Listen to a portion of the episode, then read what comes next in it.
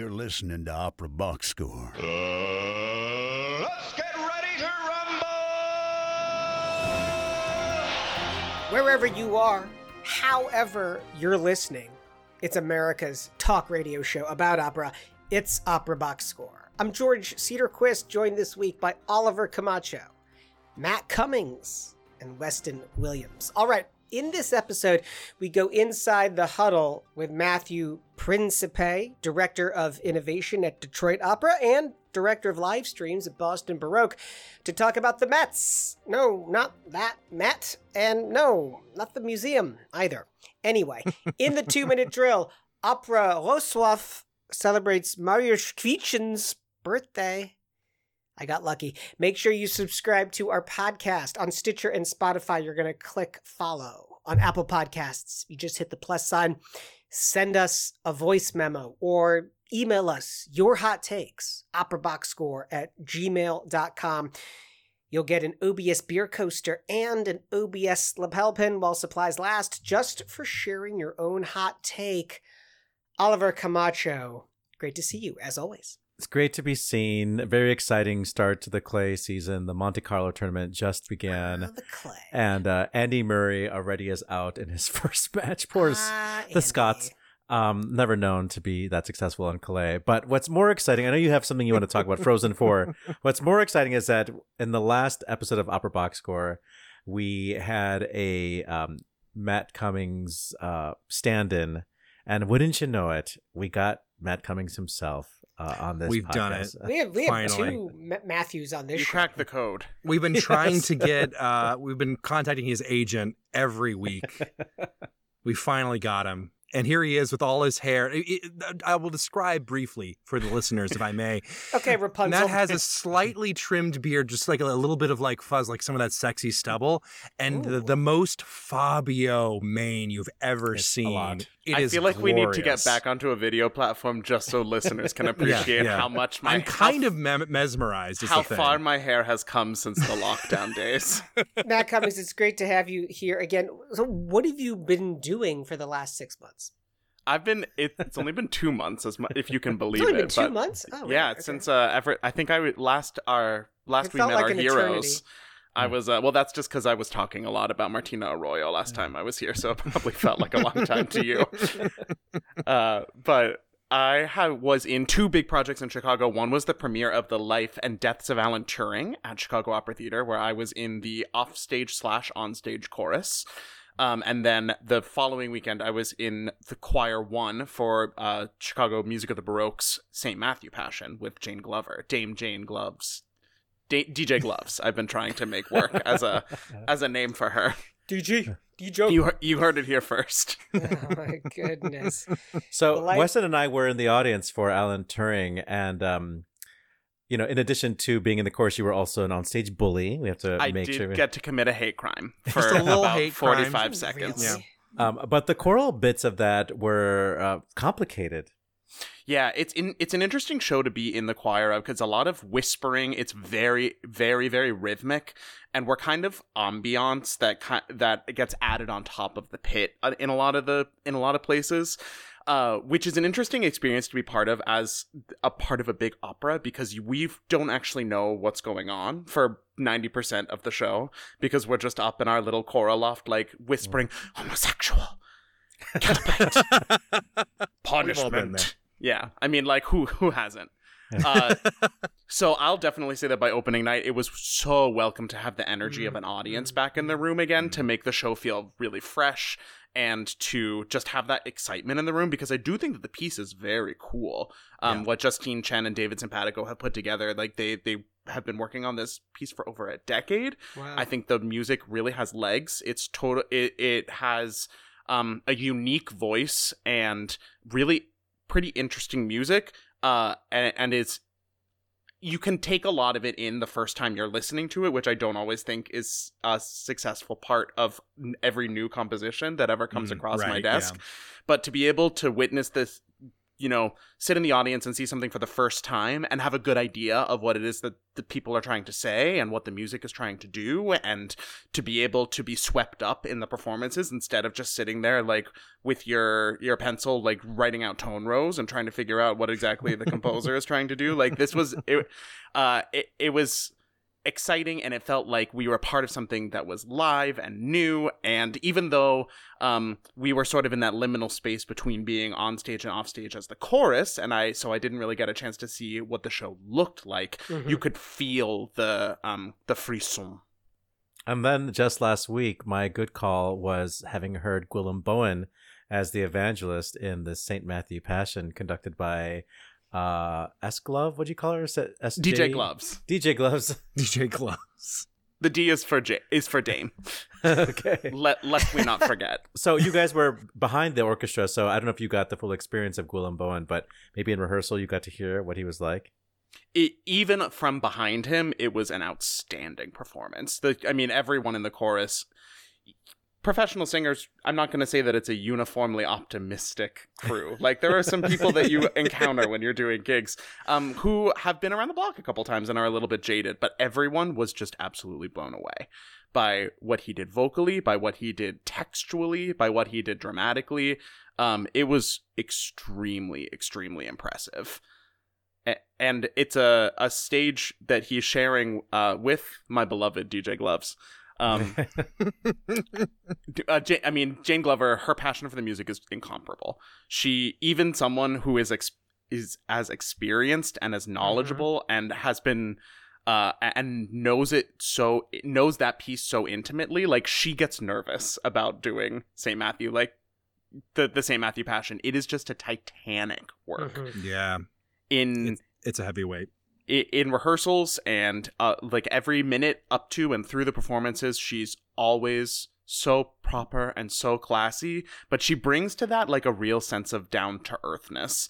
And like what i love about working with her is that she always seems just as excited and as privileged to be in the room working with us as we definitely feel working with her. And um, there's a lot more reason for us to feel excited about working with her. Uh, Hmm. the the b- being a, a musicological and musical legend that she is.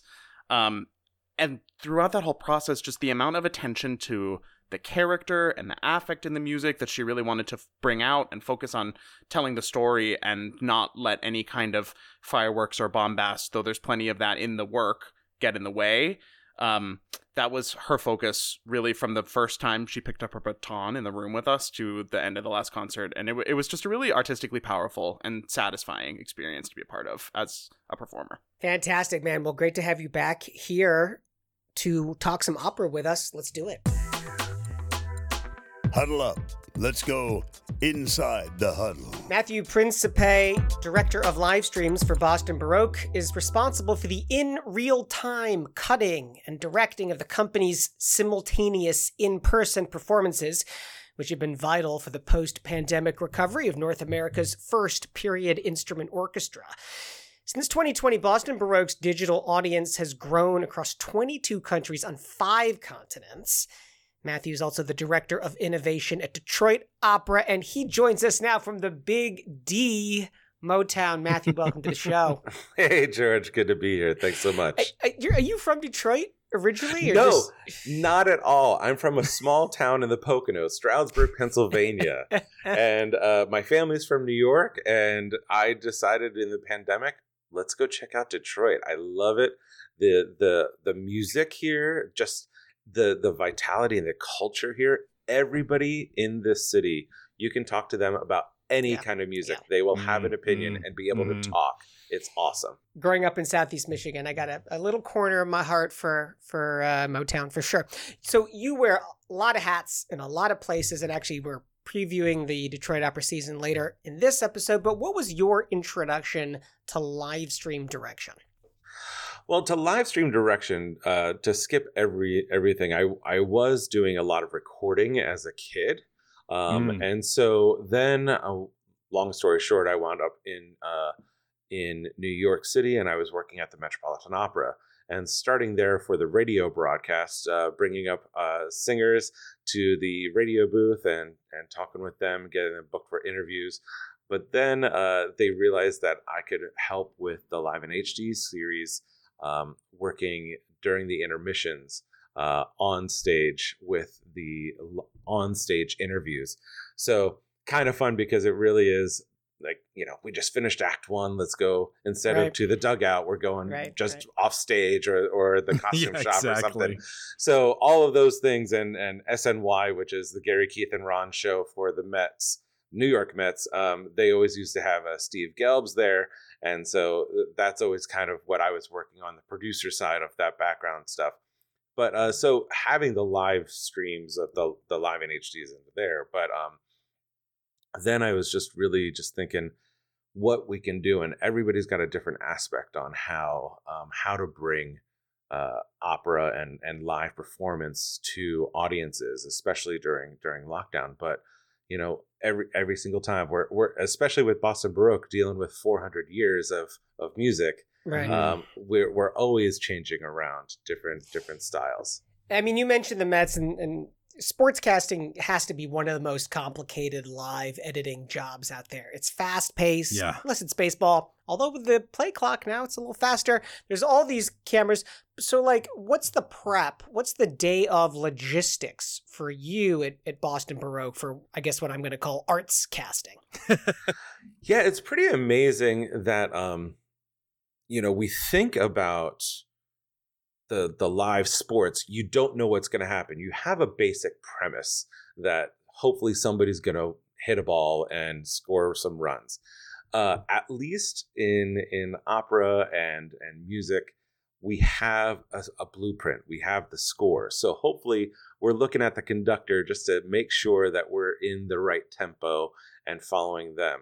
So for my prep, it really is all about the research and knowing the music. Um, Mm. For Boston Baroque, uh, I'm have the luxury that we're at the GBH Studios, which is a top-notch facility, and um, with the camera crew there and the production crew, everything is happening. Their response is fantastic. So as you're saying, is if I'm the one that really is um, the the I don't want to say uh, I I'm the ball. I'm the one who's who's prepping them to try to see what angle we've got. But I'm like, okay, you know, I need the bassoons, camera five, and we'll get uh, the bassoons set up, and then the phrase starts and go.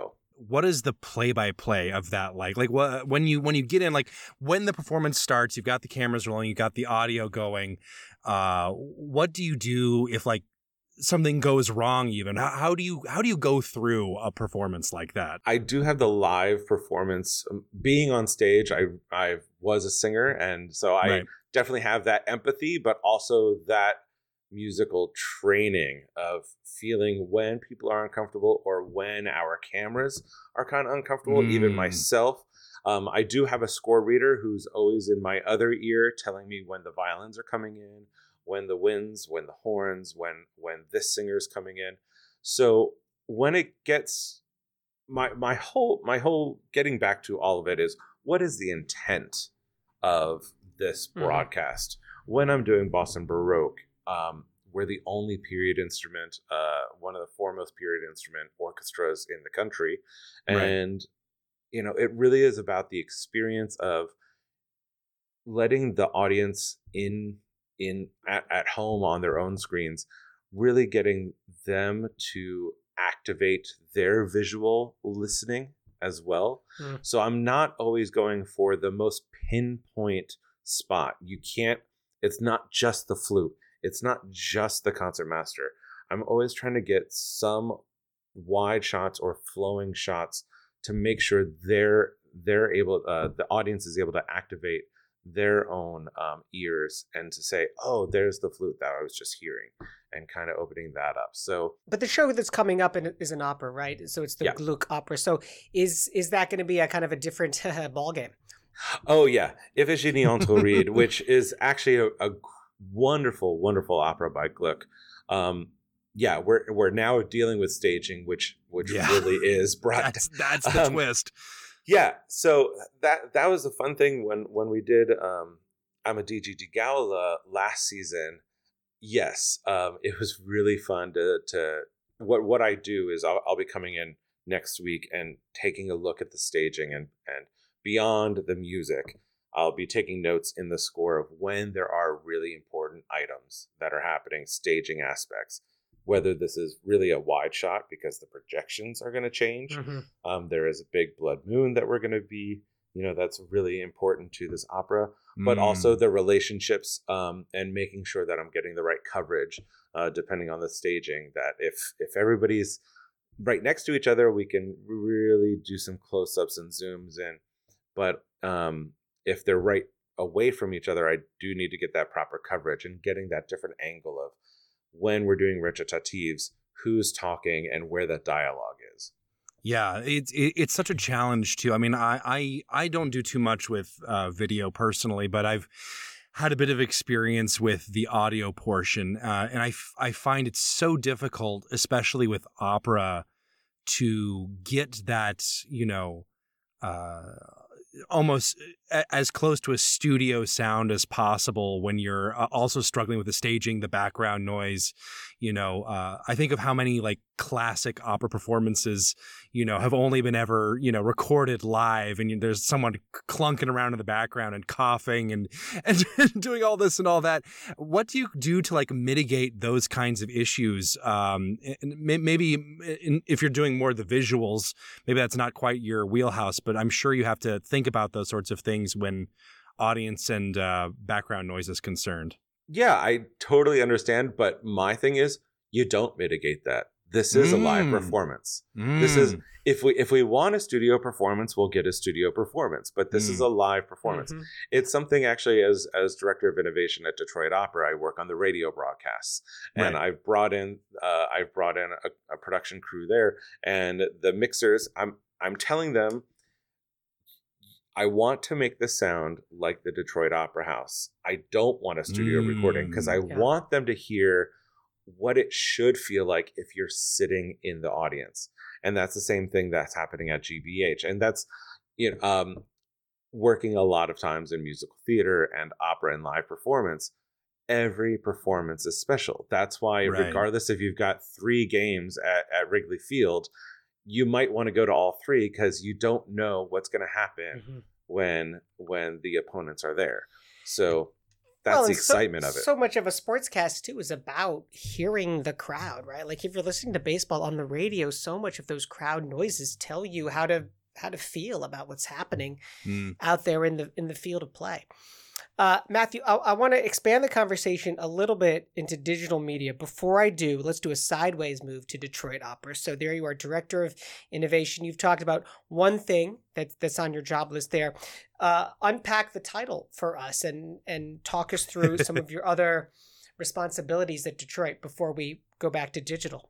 Sure, it's a, it's a lot of buzzwords, but uh, in essence, the director of innovation role is digital strategies. Yeah. mhm. So um, it is how we present to the public. Uh, it's it's a lot of public facing, and right now with a lot of digital, it's the messaging, um, social media, how we work on our social media channels uh, and platforms, and also the the interviews and and the the technical side of of how we get our messages to um, to the public.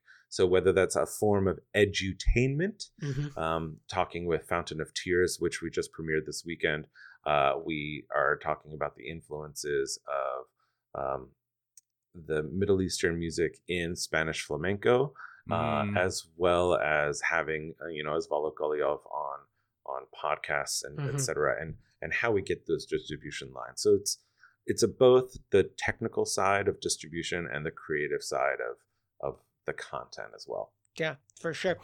So, I, at what point do you think we're going to reach saturation of digital media or of live streams in the opera world? Oh, oh, not to put you out of a job, Matthew, but like, are, are we going to get to a point when it's like, you know what, we have done what we need to do with this art form, or is there a way that that we're going to ensure that this art form, and I, I do think it's an art form, that it's going to kind of live on in perpetuity? Yeah, I I actually have no qualms about that. We will all find our our ways, our pathways to absorb this content. Um, again, we'll we'll go with opera was one of the first uh, first things to be recorded. Um, You know, the radio broadcasts have been classical music, have been uh, opera performances. Uh, there was uh, one uh, World Series in which they stopped in the middle of an opera to uh, announce the World Series win. So there have always been times of you know having having that in and out. Um, and so I think actually our technical innovation and distribution systems have always been there. That's the question of, oh, we've got TV now, you know, plays and, and stage is always under threat. And now we've got internet stage stage and, and performance is under threat. I think it's just a piece of our humanity that will always need these stories. How we tell the stories and how we receive them is what's the fun part. Um, I do think, yeah, we're you know with with the lockdown and um, everybody doing that that quick pivot to try to try to figure out uh, how we can keep our audiences engaged. Um, we're now seeing those who really value Mhm. the yes and of the live Right, performance and the digital performance. Um, and I don't want to say it's a little VHS or beta, but those who are doing the quality quality broadcasts, you know, it could be it could be who's getting there, but it's also that doesn't even matter. You could be in the big leagues, um, in in the bigger markets, but you know, there's always going to be minor league baseball as well. So you're always going to have the farm teams as well. Mm. So people are still going to need that music out there. I mean, it's a it's a good parallel, right? Like Met and HD, of course, you know, predated the pandemic by at least a decade. I I think. Yeah. Um, 2006. 2006. Thank you very much. Um, so that's always that's always been around. You know, you look at like ESPN's slate now. There's literally nothing you can't watch on ESPN Plus. Right. right. Well, the Ocho is the best. oh my goodness, get your get your popcorn ready. Uh, s- s- so what's what's next? Like, how does does live streaming? Well, like how, like well, it's in it's in your title, right? How, how yeah? What where's the innovation? What do you see coming next with uh, live streaming or digi- digitizing this art form? You know, I feel like we've with the pandemic, we had a lot of people experiment, a lot of companies experimenting, and some things seem to be sticking, some things maybe not. Where do you see it going forward from your vantage point uh, in this, you know, maybe not quite post pandemic, but, you know, post intense pandemic innovation era that we're now in? Yeah, uh, for me, I I think we continue with it. Um, no matter what, uh, opera companies, um, nonprofit arts industries and institutions, um, and and our supporters. Um, if we had Medici around, that'd be really fantastic. Mhm. That um, we could we could still support ourselves and take the artistic risks. Um, in addition to new music, which is certainly vital of our artistic expression of humanity, so is our taking our risks on the technological side as well. Right. Um, there is there is a little bit of a, a schism right now of those who are technically proficient in, in providing this, Mhm. but not really aware of the subject matter. So that's why it's really fantastic to have Opera Box Score. Um, but also, when I was working on the Met and HDs, I was doing a lot of post production, Mhm. and the post production crew would have to watch the operas, and they're like, "Now I have my favorite soprano. Oh, this opera is the best. I love this aria." And and you know, doing documentaries, it's the same way. Everybody's learning, so Mm. it, it's it's the tools that we all have. What what are your specialties and those tools? But finding the subject matter um, interesting and getting that all together. That's I really what it is for me is um, those coming those institutions coming back from lockdown, uh, really understanding that they now have two different uh, avenues of creating their content. Their actual in-person content, which Mhm. is I don't want to say basic, but maybe that's how they started. That was Mhm. their mission of stage performances, as well as the supplemental material or or just the production, screen production or content as we're doing right now. This side of it as well, um, and getting that support, financial support, and from from everyone to to really work on both. I mean, of course, the other thing that live streaming provides, you know, for our art form of opera is accessibility, right? So, like, let's say a company is doing a site-specific production in a venue that is not uh, ADA compliant, and and that's not their fault. That's just like we need the show to be here. This building was built in 1890, but now with live streaming, accessibility is can be uh, addressed. Yeah, and it's also a fan- fantastic uh, of uh, opportunity for democratization of access Yeah. as well. As you're saying, is um, whether those are physical barriers, financial barriers, or or just geographical barriers. Uh, that's the beautiful thing about live streaming is you're able to to take in this work now. Yeah, I, I remember when I was, uh, you know, much younger. I, I'm originally from Alabama, not a huge opera scene down there, uh, but I remember how much easier it got to like introduce my friends to opera with just like the advent of like YouTube and like clips that you could just show them. You know, uh, it's so much better than just like here's a CD of this music you don't understand the context of. But once you have the ability to just go online and see, you know, I almost wonder like if the the next step is something like AR, VR. Well, that that's funny that you talked about that, but I I also I absolutely believe that opera is a visual medium. I Right. as, as you said, you know, in school studying vocal performance, I was always listening to CDs. I'm not that interested in listening. Mm. I am Mm. I am for a live broadcast to hear the actual breath of this person, to hear them Mm. lunge, but a studio recording I'm not all that interested in. It's Mm. about watching how that interaction happens. And and what you're saying is is spot on for me is just really um the accessibility and being able to to work on that. But this weekend actually I did have a meeting about um how we can actually work in augmented reality and VR and I actually have been doing that stuff here in Detroit. Right on. So that's that's something I was going to ask you. That's something you clearly believe in and you have some skin in the game on. Yeah, it it is about um I think all of it for me is edutainment but also music appreciation.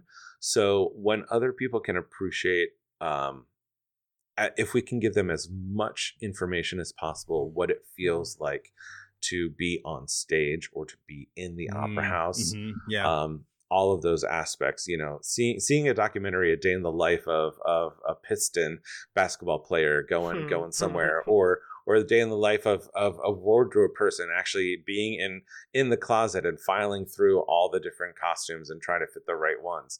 yeah. You know, all that Yeah. stuff can be really interesting. But um, Ouch, Detroit Pistons. That's a very sore subject. Uh, Matthew, you of course you're a huge New York Mets fan. You got the like uh, um, commemorative cup right here in front of you. oh yeah. Yeah, as soon as I moved to Detroit, I still kept all my all my Mets Mets cups that I got from games. Fantastic. And of course, you also mentioned to me off air. Um, you watch uh, soccer and you watch the um the Bundesliga in Germany. yep. Yeah, I watched that on ESPN Plus, of course. Um, yeah, I Emphasis on the plus for that one, I think. it's really interesting. I I wasn't I didn't grow up with soccer. My my actual my great uncle played for the New York Giants football. And oh, so wow. All right. baseball baseball and soccer were not family family sports, but I remember watching Euro Cup and I want to say this was 2004. No, two uh anyway, it was it was Italy and Spain and just watching them watching them just all play in concert together and you're just seeing the different styles of of play. I was entranced and I love Bundesliga just just seeing their different apparatus. Who's your Who's your team in the Bundesliga? Uh, So in in Bundesliga 1 it is Do- uh, Borussia Dortmund, uh, but in Bundesliga 2 it is the St. Pauli Piraten, the Pirates Oh, of gosh. Hamburg. so cool. So cool. It makes it makes total sense. Gluck's Iphigenie en Tauride stars Wendy Bryn Harmer and William Burden. It's streaming live on Friday, April 21st at 8 p.m. 7 Central on IDAGIO Concerts. Matthew is going to be there. I hope our listeners are going to be there too. Matthew, thank you so much for hanging out with us. Thank you. Great to be here.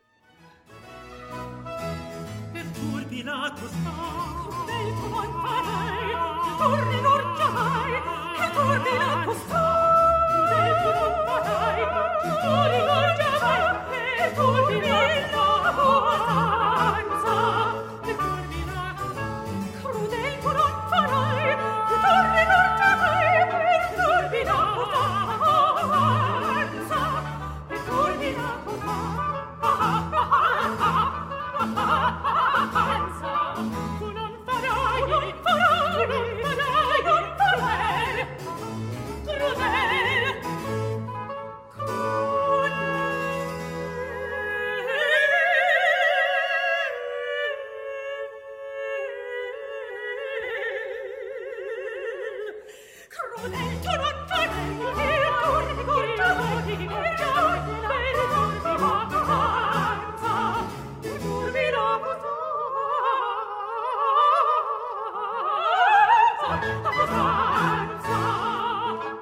friends of the show, Amanda Forsythe and Anthony Roth Costanzo in Handel's Amadigi di Gaula, produced in 2022 at Boston Baroque. Hey, who knew Handel like wrote so many shows?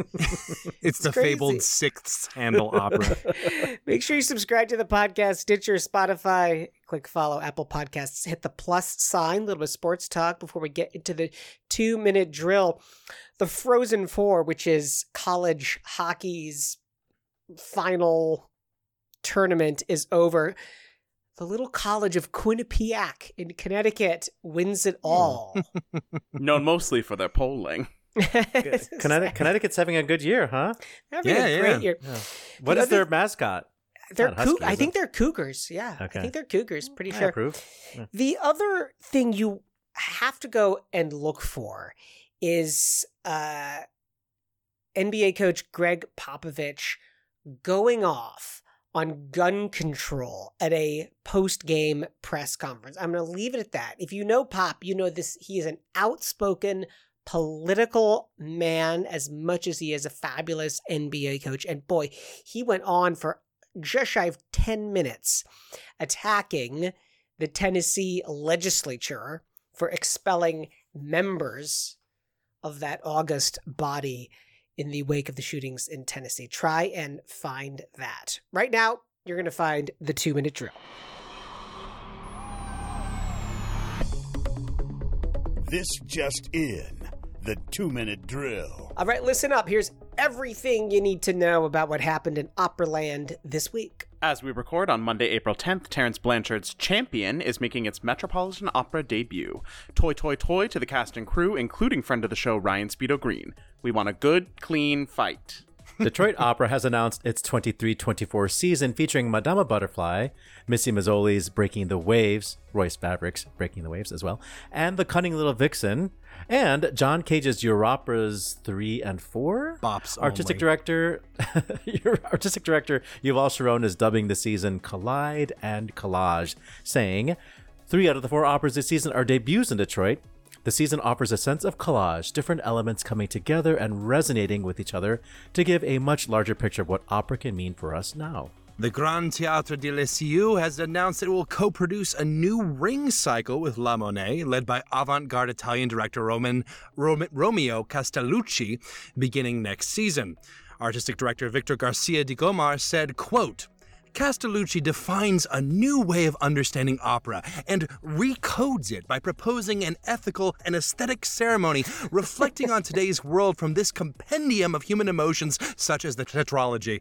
Sounds like a real popcorn flick. San Diego Opera has canceled its performances of Zach Redler and Jerre Dye's The Falling and the Rising, saying, quote, as we navigate the new post-COVID world, with the cost of producing opera skyrocketing and box office revenue down from pre-pandemic levels, the fiscally responsible action is to cancel these performances through nimble adaptation to changing environments, we ensure the future of San Diego Opera for our community.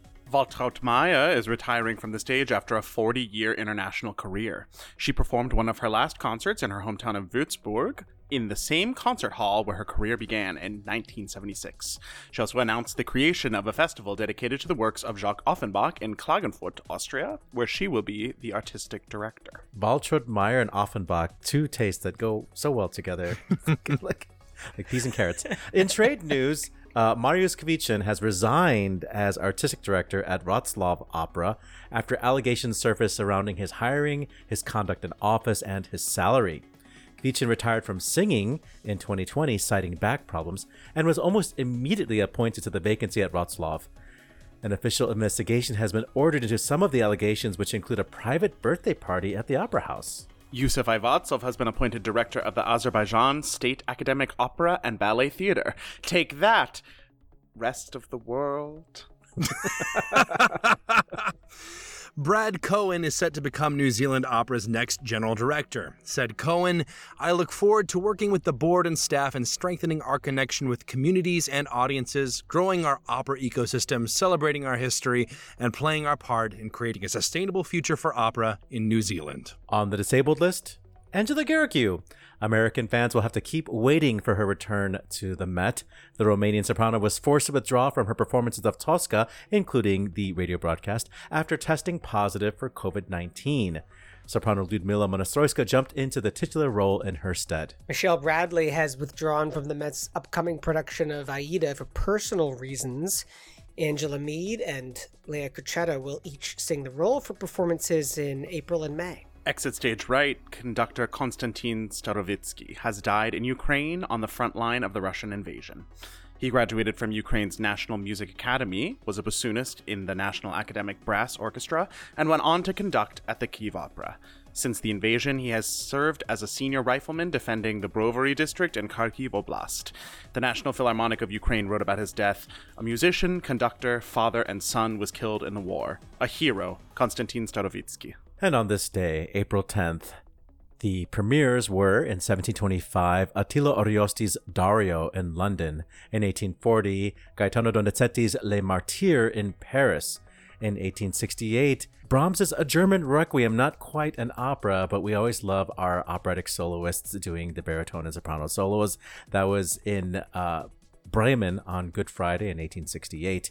And in 1886, Emmanuel Chabrier's Gwendoline premiered in Brussels. Uh, also in 1913, the first performance of Montez- Montemezzi's L'amore di tre re at La Scala, with Tullio Serafin conducting. Birthdays on this day, April 10th, include Italian conductor and composer Victor de Sabata, uh, Peruvian tenor Luigi Alva, born in Lima in 1927, American tenor Kenneth Riegel in Pennsylvania, and on this day, April 10th, in 1955, English soprano Lesley Garrett was born. And that's your two minute drill.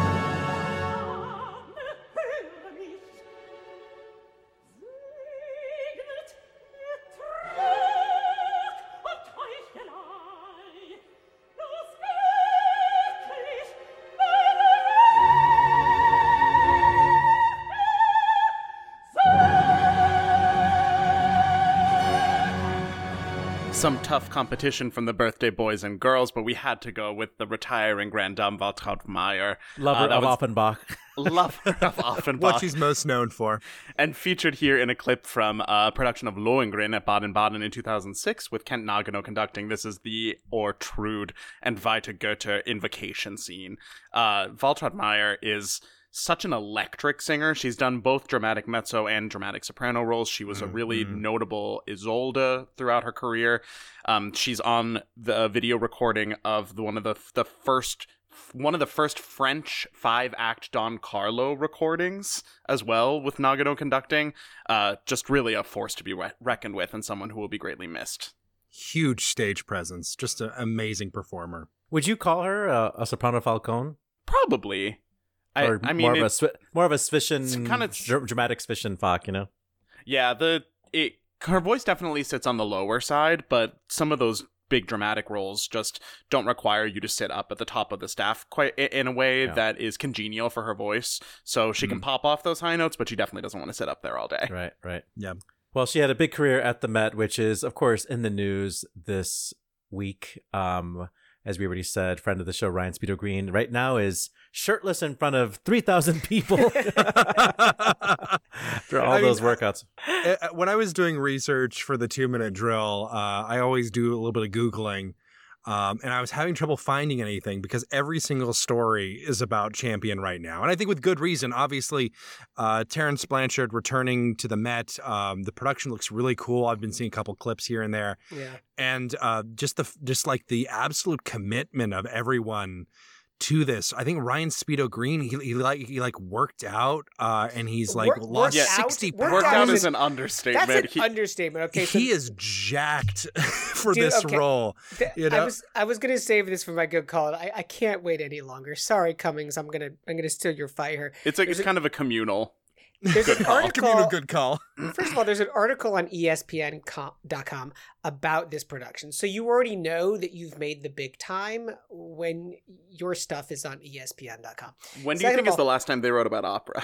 Yeah, I'm going to try never. So the other thing is, is, is that Speedo, he lost 60 pounds to do this show. Okay, so that's almost half my body weight, first of all.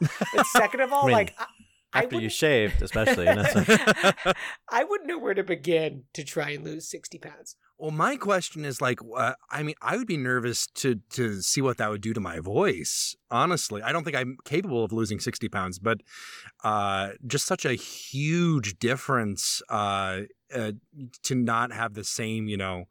Uh, knowledge of your instrument, you know, on a basic level is Fair, really yeah. intimidating to me. yeah, you know, Fair, fair. Well, I just wanted to add that um, it's interesting because Champion is coming to Lyric Opera Mhm. next year. Yeah. Um, and this is a lot of Terence Blanchard in the span of just a couple of years from both the Met and from Lyric.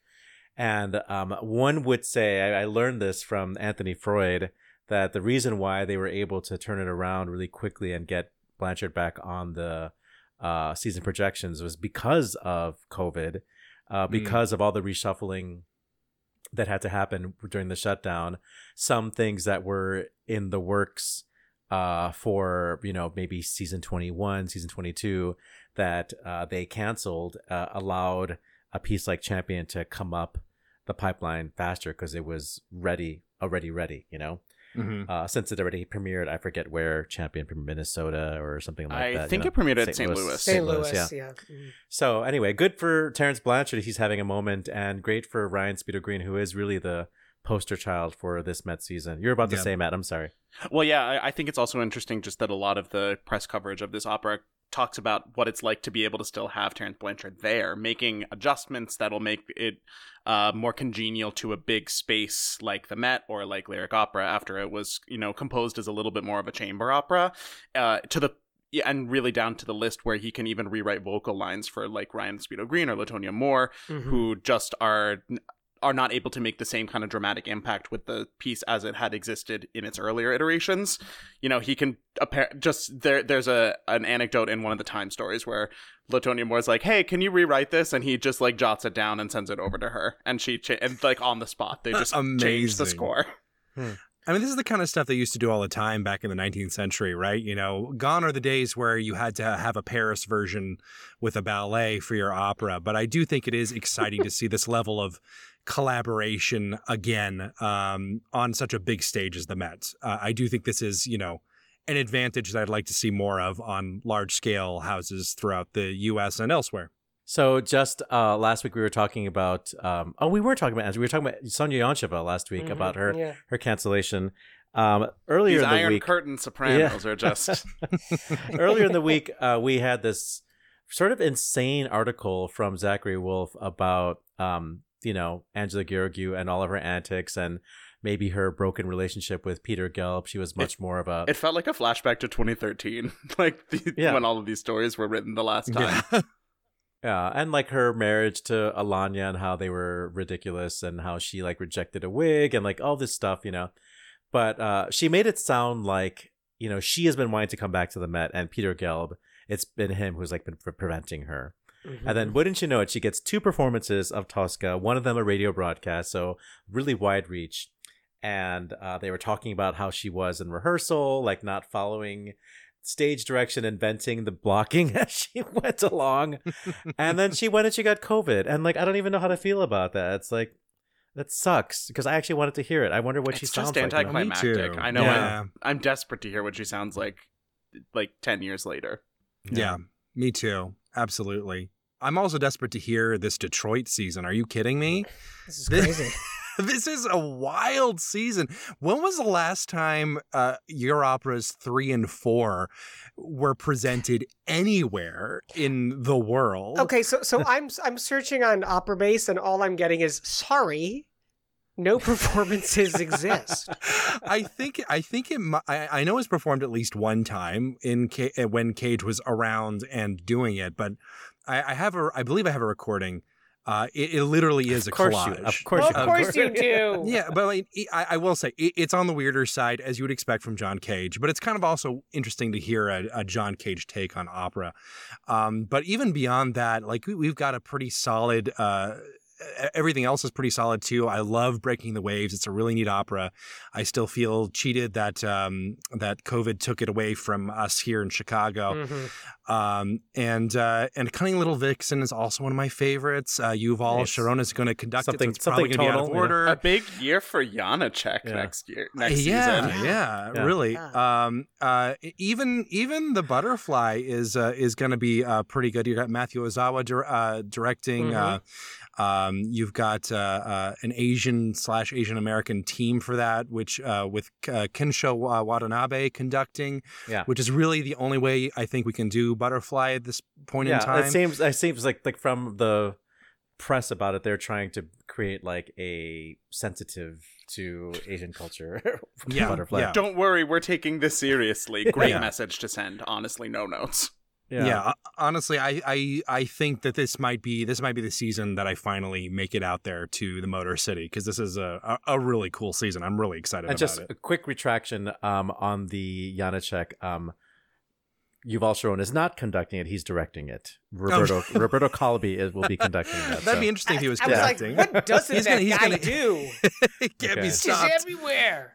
He can't Uh. be the triple threat like Mariusz Kwiecien, um, Barahunk, Baritone, and um, Party Goer or something. I don't know. Um, so there's a really strange article from uh, a Polish news source that, you know, when you translate it in the Google Translate, it's not really clear exactly what happened. So we'll we'll You don't follow up. say. Google, We'll Google follow Translate up. does not speak fluent Polish. no. We'll follow up on this story as we learn more, but uh, apparently he was asked to resign from his post at uh, Opera Vrat- Wroclaw uh, because of, um, you know, maybe misusing his p- power, maybe throwing himself a birthday party. I don't know if he was doing something. I mean, it feels like, okay, that's pretty, that's bad, but it's not like a fireable offense, you know? But it sounds like there might be more to the story that we haven't quite heard yet. Some like financial irregularities. Some maybe? contract I- shenanigans, potentially. It's very Yeah. unclear. We wouldn't want to cast aspersions we don't incorrectly. deal in conjecture. Any of our listeners show. who can speak Polish, please look it up and let us know what's going on. operaboxscore at gmail.com. Okay, Here, here's here's what I here's what I don't understand. So San Diego Opera cancels performances of the this opera, The Falling and the Rising, which is the music's by Zach Redler, the libretto's by Jerre Dye.